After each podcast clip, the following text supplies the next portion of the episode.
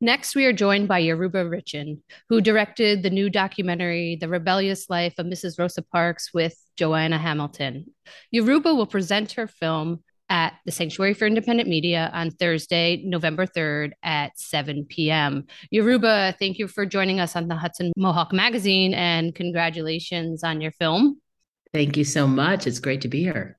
The Rebellious Life of Mrs. Rosa Parks has just started streaming on Peacock. And I had the opportunity to see it. And I personally love the way that you creatively righted the public sort of her story as you do in your filmmaking uh, in this film about Rosa Parks. And I was just wondering if you could start off and tell us just a little bit about the film and uh, uh, about your approach to making this documentary about Rosa Parks.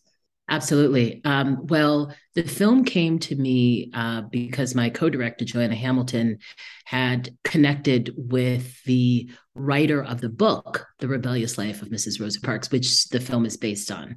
And she read the book and she also saw uh, the author, Jeanne Theoharis's tweets on Mrs. Park's birthday uh, a few years ago, and she was tweeting all these things about all these facts about Rosa Parks that were really, you know, most people didn't know. And Johanna saw that and was like, "Oh my gosh, I didn't know, you know, this information."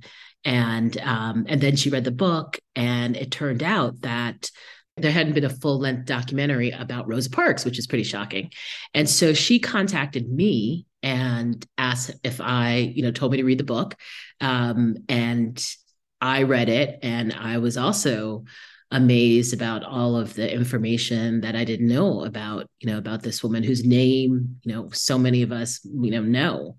And she asked if I wanted to work with her on uh, making this film. And uh, I immediately said yes, because I love stories that have not been told or that we think we know. And we have new information and new stories to you know to tell in the film uh, and then we brought the film to soledad o'brien productions and then you know subsequently peacock uh, bought you know bought the film and in terms of the approach of making the film first of all uh, we knew that that there was a lot of archive to be found uh, that hadn't necessarily been found before, that hadn't been, or at least widely seen.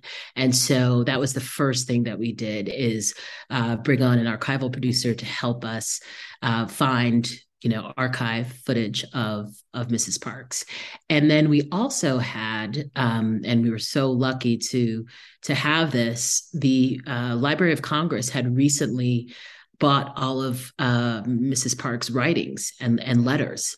And so we had, which hadn't really had not been widely seen. So we knew we wanted to incorporate that somehow.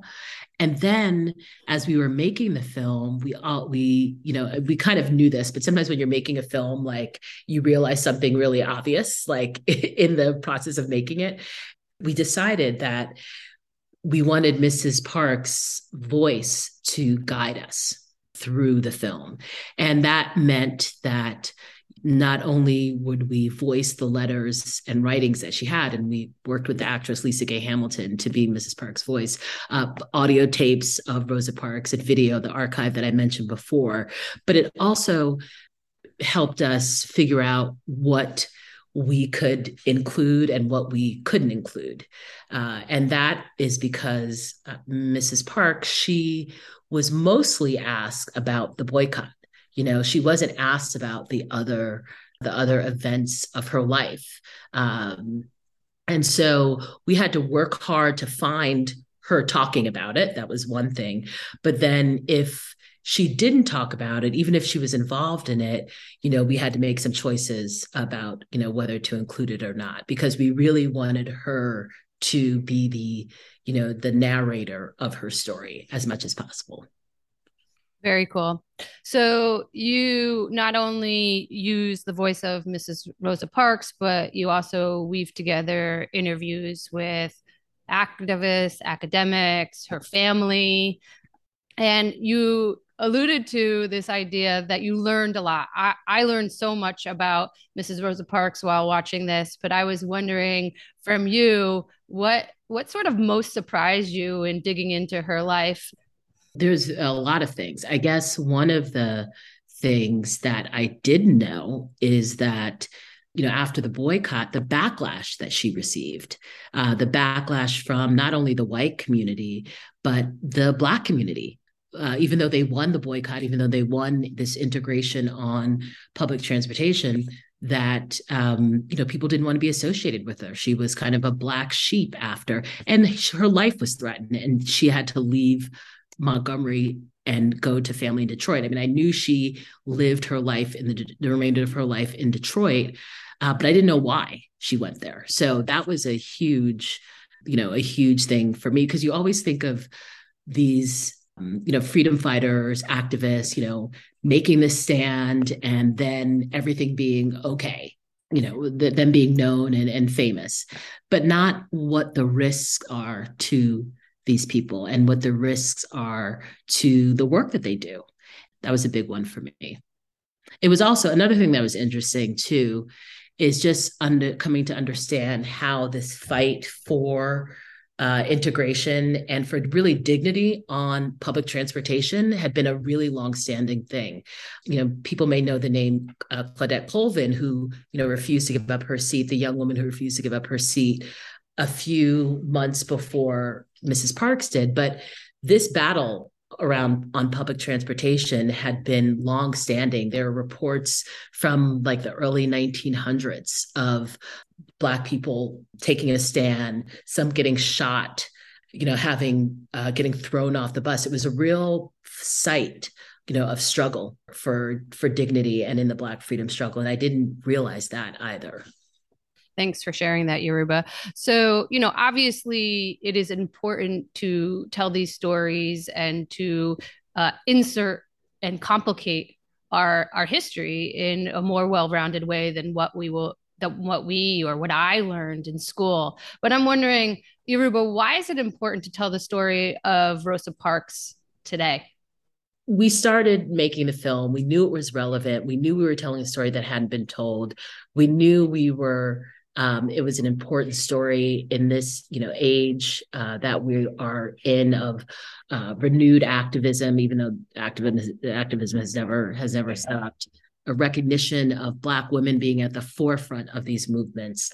But as we continued to make the film, it just got more and more relevant. And sadly, it was because, you know, more and more of our rights were being threatened from voting rights. And that's what we chose, you know, one of the things we chose to focus on is her long history of not only, you know, registering the challenges uh, she had in registering herself to vote, registering the people of Montgomery to vote, her husband's work in registering to vote, and how those are being, you know, threatened and in some cases, uh, really, you know, almost stripped away because of the, the threats to, to voting rights. So and the other thing is that Rosa Parks never was satisfied about where we were as a country and where we were in terms of uh, our civil rights and the and the Black freedom struggle.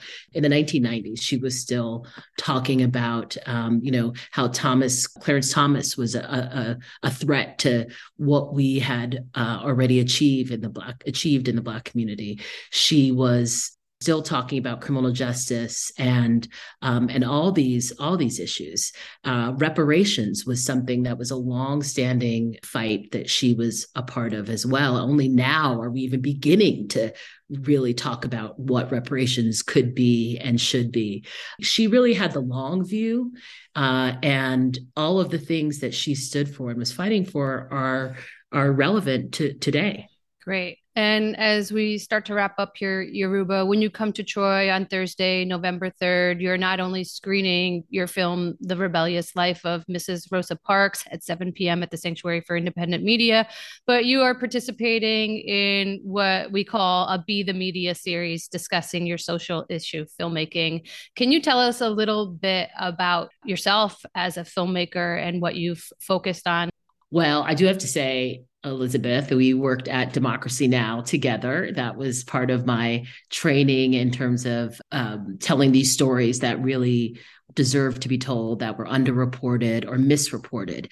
While I was at Democracy Now!, I was also working on my first documentary. And I had actually come from the documentary world, went into the kind of journalism world at ABC News and then Democracy Now! and then continue that I always wanted to, you know, make long form documentary films. And so social issue is generally what I do, uh, but I also love to tell stories of, you know, of joy and and entertainment. Um, especially at this point in my career, I really like to be challenged artistically. How can I make it artistically interesting and different. And um, I'm very open to the, the, subjects, but certainly the the spine of my work and of who I am is around social justice and social issues. Great. Well, Yoruba Richen, thank you for joining us today on the Hudson Mohawk Magazine, and we look forward to seeing you in Troy later this week. I look forward to being there.